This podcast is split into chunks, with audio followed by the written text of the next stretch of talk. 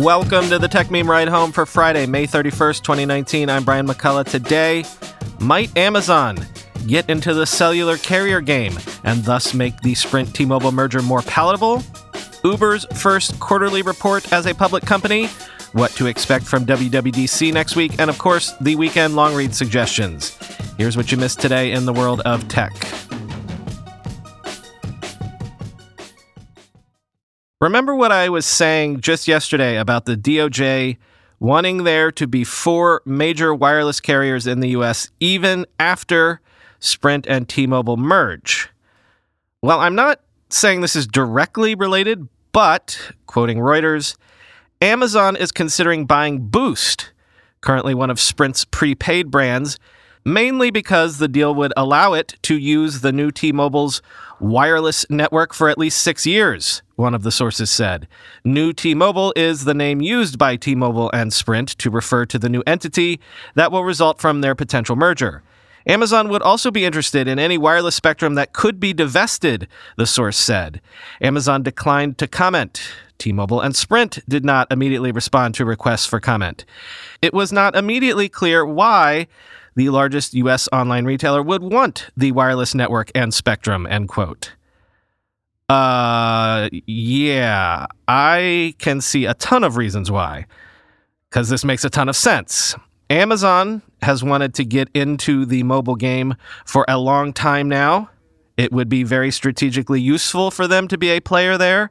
I mean, how can you aspire to be the everything as a service company for people to manage their lives and their households and have no phone, no digital service, no nothing? And of course, this has the added benefit of helping to solve the four major carrier problem. Clearly, Amazon would have the resources to compete with the others in the field. Now, Boost is tiny, the whole deal might only be $3 billion all in if Amazon were to buy it. And access to Spectrum is not exactly an easy thing to get.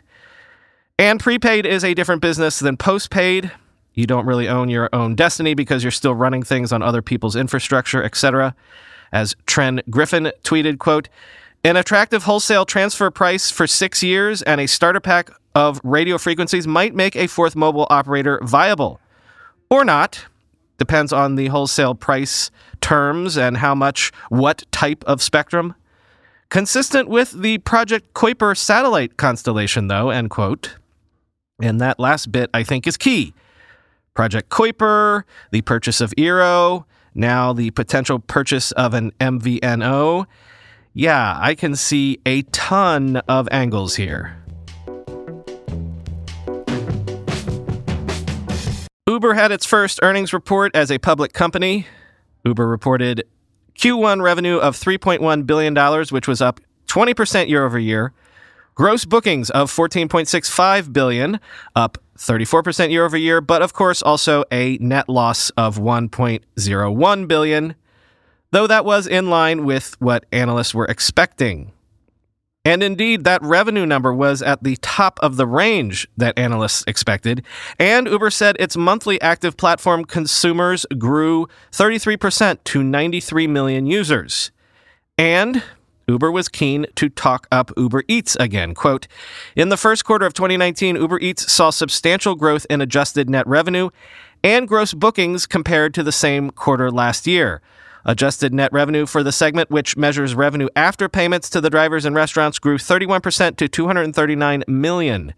Gross bookings increased 108% to 3.07 billion.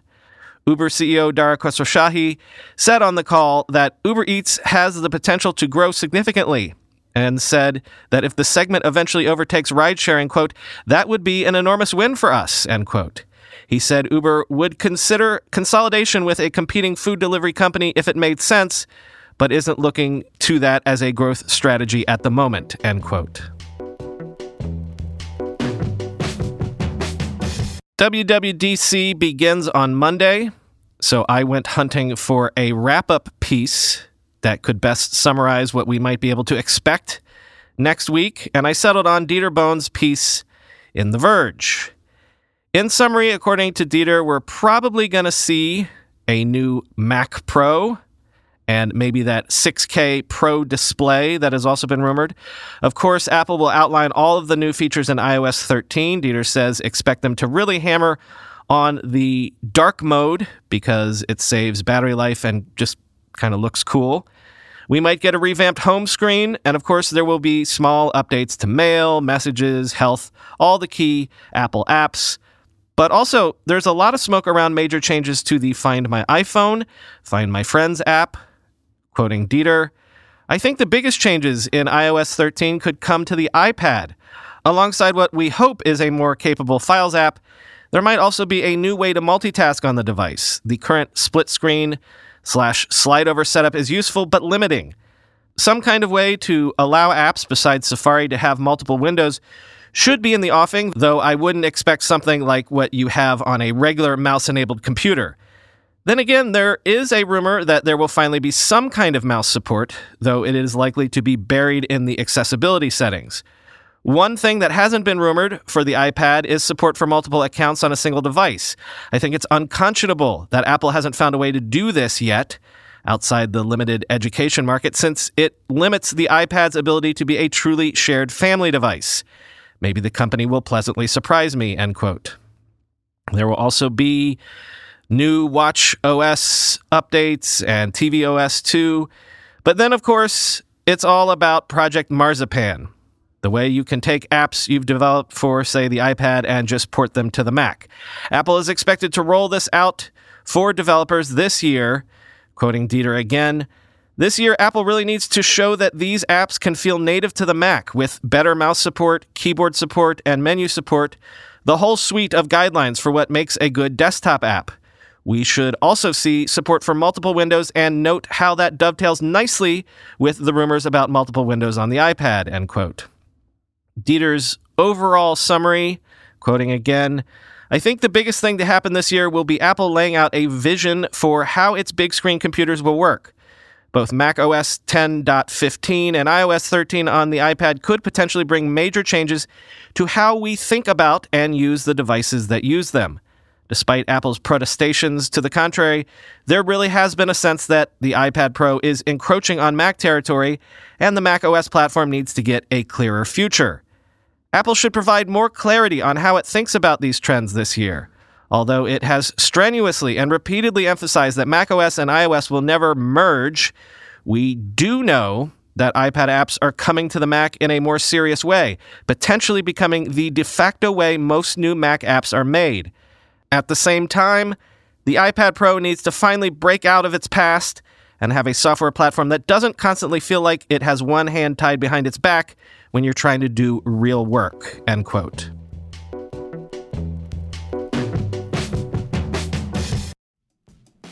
Is your business looking for a reliable, talented agency partner to help with your projects? Well, Happy Cog designs, builds, and markets websites, apps, and digital experiences for some of the world's biggest brands. Happy Cog's current projects include creating a publishing site with a custom paywall, implementing a full e commerce fulfillment stack, building an iPhone app to support interactive retail experiences using machine learning, rebranding one of the world's largest law firms, and optimizing and growing a multi million dollar lead generation PPC campaign. Happy Cog will help you design and build the perfect website or app for both your audience and your content creators. And then they'll help bring the right audience to you through paid and organic digital marketing strategies. No matter your situation, Happy Cog's agile team of 64 employees can help. Check out Happy Cog's work and get in touch today at happycog.com slash ride. Again, that's happycog, H-P-P-Y-C-O-G, happycog.com slash ride. Mealime is how you do dinner smarter. Let me throw these recipes at you. Butternut squash fettuccine with garlicky spinach and bacon, shrimp tacos with mango salsa and spicy yogurt, herb crusted salmon with arugula and roasted tomato salad. It's dinner time. You're on your way home. Has that made you hungry yet? Forget those meal subscription services that leave you beholden to whatever ingredients they can source. Mealime has recipes for any dish you can imagine. Simple 30 minute recipes, recipes for your diet. 200 personalized options guide which recipes you can look at. Eat exactly how you want. And why pay someone to throw a bunch of ingredients in a box? Mealime integrates with Amazon Fresh and Instacart, so once a week, the planning and the shopping is done for you. Use the Mealime app to plan the dishes you want for each night of the week. Even if you physically walk down the aisles of a Kroger or a Publix or a Ralph's, the app will tell you what you need to buy and how much you need to buy to make the dishes you want to eat. Download the Mealime app in the App Store or Google Play. That's Mealime, M E A L I M E. Eat better, enjoy stress free evenings, and feel great about yourself.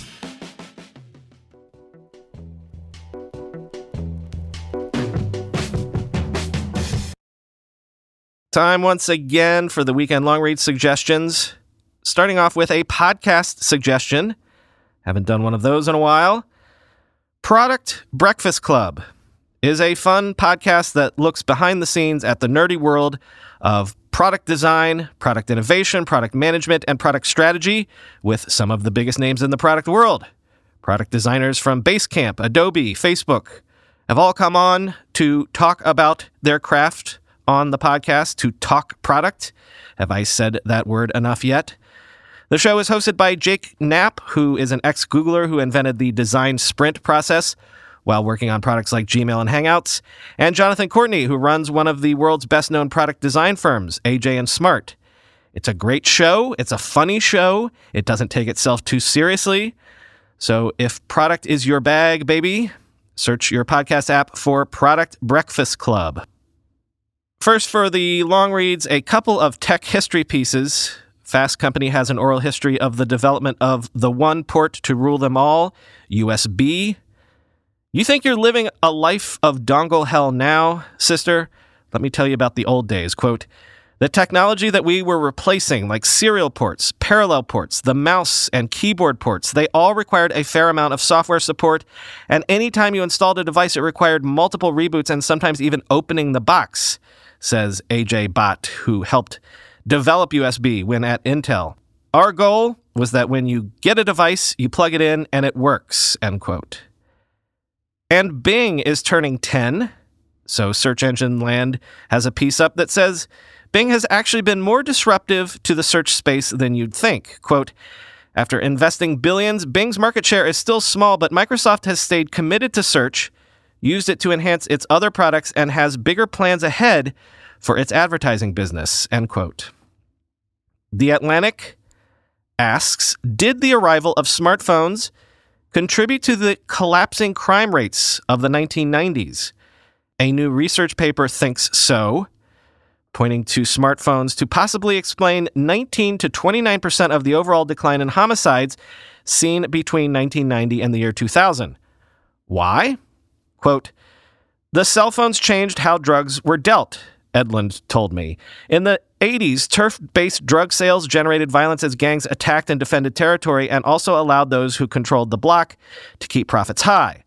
The cell phone broke the link, the paper claims, between turf and selling drugs. Quote, It's not that people don't sell or do drugs anymore, Edlund explained to me, but the relationship between that and violence is different, end quote.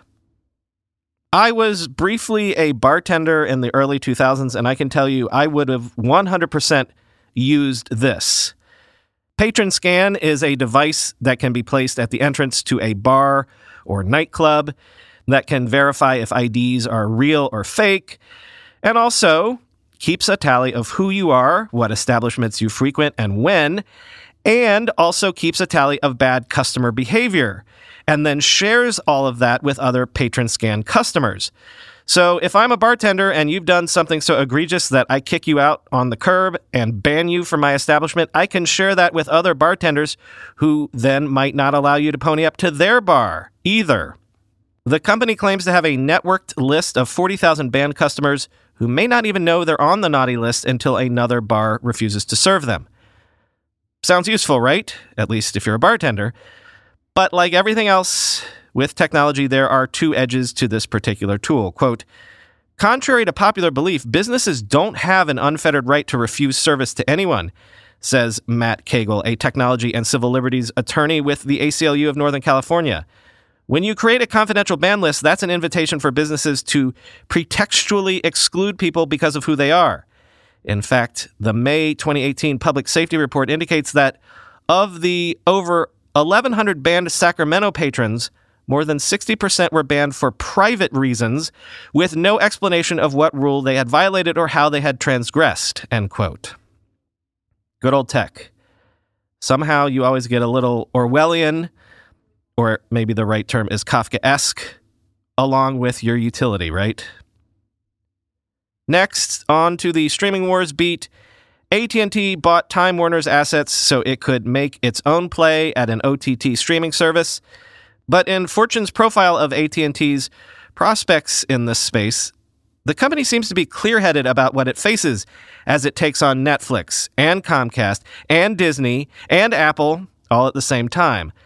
This is 34-year-old John Stankey who is tasked with making AT&T slash Warner's streaming efforts work. You might remember him as the guy who raised eyebrows with his tough talk about how HBO needed to change how it did things. Quote, How many subscription streaming services can survive? I think it's someplace between 10 and 2, and it's probably on the lower side of that scale, Stankey says. A good outcome for a company like ours is that there are four or five. I think we've got a position where we can be one of those, end quote.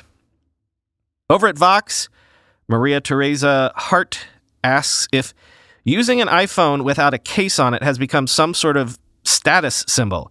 The idea here is that if you don't put a case on your phone, you're basically telling the world, I don't care if it gets damaged. I'm well off enough that I'll just buy another one. No problem. Now, I don't know if I agree with that. I've never used a case for my phone for the reasons cited actually at the beginning of this piece. The iPhone is a beautiful gadget. It costs a thousand bucks. So I'm going to spend all that money on this gorgeous piece of hardware and then throw a $30 piece of plastic around it I cannot bring myself to do that. I'll take the risk instead. However, this is a fair point. Quote, Kwang presents another idea for where we're heading.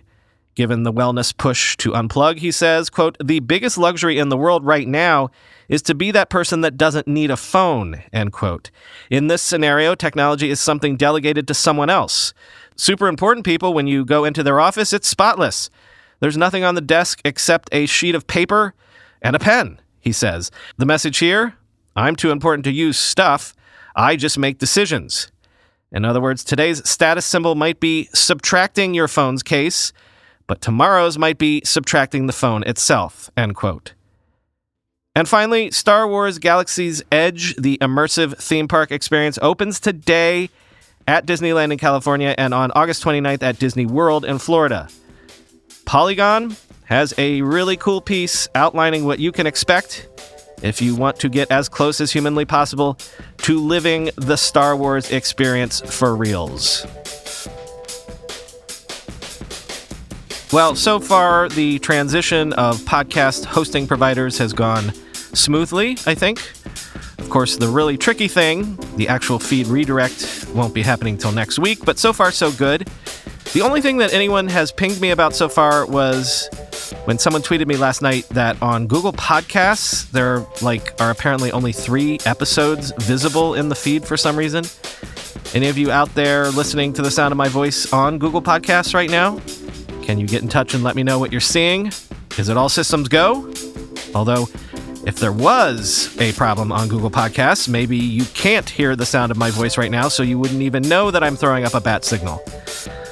Anyway, Google Podcast app users, reach out if you can. There's only one weekend bonus episode this weekend, but it's a good one, a timely one. Drops tomorrow, Saturday. Enjoy your weekend, everybody. Talk to you on Monday.